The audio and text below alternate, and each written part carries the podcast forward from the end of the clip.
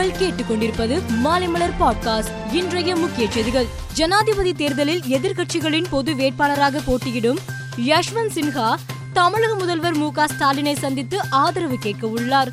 நாளை மாலை அண்ணா அறிவாலயத்தில் இந்த சந்திப்பு நடக்கிறது. ஓபிஎஸ் பின்னால் இருந்து திமுக செயல்படுவதாக முன்னாள் அமைச்சர் சி வி சண்முகம் குற்றம் சாட்டியுள்ளார். வரும் பதினொன்றாம் தேதி அதிமுகவின் பொதுக்குழு திட்டமிட்டபடி நடைபெறும் என்றும் அவர் கூறியுள்ளார். பாஜகவின் குதிரை பேரம் காரணமாக பல மாநிலங்களில் ஜனநாயகம் கேள்விக்குறியாகி உள்ளதாகவும் மக்கள் சரியான நேரத்தில் தீர்ப்பளித்து ஜனநாயகத்தை காப்பாற்ற வேண்டும் என்றும் திருச்சி சிவா எம்பி கேட்டுக்கொண்டுள்ளார். அரசியல் சட்டத்தின் மாண்பை காப்பாற்ற ஒருவர் வர வேண்டும் என்பதற்காக எதிர்க்கட்சி தரப்பில் யஷ்வந்த் சின்ஹா குடியரசுத் தலைவர் வேட்பாளராக அறிவிக்கப்பட்டுள்ளதாகவும் அவர் குறிப்பிட்டார். பள்ளி வாகனங்களில் சிசிடிவி கேமரா எச்சரிக்கை சென்சார் கருவி கட்டாயம் என தமிழக அரசு உத்தரவு பிறப்பித்துள்ளது. பள்ளி வாகனத்தின் முன்பகுதி மற்றும் பின்பகுதியில் தலா ஒரு கேமரா கட்டாயம் பொருத்த வேண்டும் என தெரிவிக்கப்பட்டுள்ளது. உள்நாட்டில் உற்பத்தி செய்யப்படும் கச்சா எண்ணெய் விற்பனைக்கான கட்டுப்பாடுகளை நீக்க மத்திய அமைச்சரவை ஒப்புதல் அளித்துள்ளது. கச்சா எண்ணெய் நிறுவனங்களின் சந்தைப்படுத்துதல் சுதந்திரத்தை உறுதி செய்யும் வகையில் நடவடிக்கை எடுக்கப்பட்டுள்ளது. இதன் மூலம் உள்நாட்டில் உற்பத்தி செய்யப்படும் கச்சா எண்ணெய்க்கு நல்ல விலை கிடைக்கும். இந்த ஆண்டுக்கான அமர்நாத் புனித யாத்திரை நாளை தொடங்குகிறது. காஷ்மீரில் உள்ள பாகல்கம் மற்றும் பல்தான் முகாம்களில் இருந்து புனித யாத்திரை தொடங்க உள்ள நிலையில் புனித யாத்திரை மேற்கொள்ளும் யாத்ரீகர்களின் முதல் குழு இன்று பகவதி நகர் முகாமில் இருந்து புறப்பட்டது. இந்த குழுவினரை கவர்னர் சின்ஹா கொடியசைத்து வழி அனுப்பி வைத்தார். ராஜஸ்தான் மாநிலம் உதய்பூரில் நுபுர் சர்மாவிற்கு ஆதரவாக கருத்து தெரிவித்த கண்ணையா லால் என்ற தையல்காரர் பட்டப்பகலில் படுகொலை செய்யப்பட்ட சம்பவம் கடும் அதிர்வலைகளை ஏற்படுத்தியுள்ளது.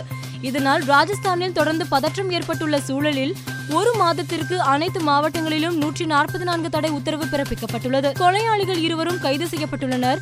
இந்த கொடூர சம்பவத்திற்கு அரசியல் தலைவர்கள் கண்டனம் தெரிவித்து வருகின்றனர். வன்முறை மற்றும் தீவிரவாதம் ஏற்றுக்கொள்ள முடியாதது என்று மேற்கு வங்காள முதல்வர் மம்தா பானர்ஜி கூறியுள்ளார்.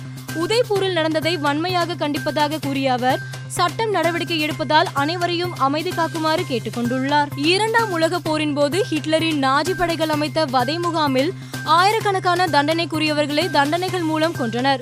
இந்த குற்றத்தில் ஈடுபட்டவர்கள் மீது தற்போதைய ஜெர்மனி அரசு விசாரணை நடத்தி வருகிறது. அவ்வகையில் நாஜி வதை முகாமில் காவலராக பணியாற்றிய ஜோசப் ஷிட்ஸ் என்பவருக்கு ஐந்து ஆண்டு ஜெயில் தண்டனை விதித்து ஜெர்மனி கோர்ட் தீர்ப்பு வழங்கியது. தற்போது அவருக்கு நூற்றி ஒரு வயது என்பது குறிப்பிடத்தக்கது.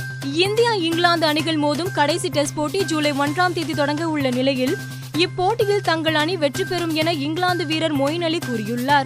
நியூசிலாந்து அணிக்கு எதிராக இங்கிலாந்து மூன்று டெஸ்ட் போட்டிகளில் விளையாடி வெற்றி பெற்றுள்ளதால் வீரர்கள் மிகவும் நம்பிக்கையுடன் இருக்கின்றனர். இழப்பதற்கு ஏதும் இல்லை என்று தெரிந்த பிறகு பென் ஸ்டோக்ஸ் ஆபத்தானவராக மாறிவிடுவார் என மொயின் அலி தெரிவித்துள்ளார். பாகிஸ்தான் கேப்டனும் நம்பர் ஒன் பேட்ஸ்மேனுமான பாபர் அசாம் பேட்டிங் தரவரிசையில் பல்வேறு சாதனைகளை படைத்துள்ளார்.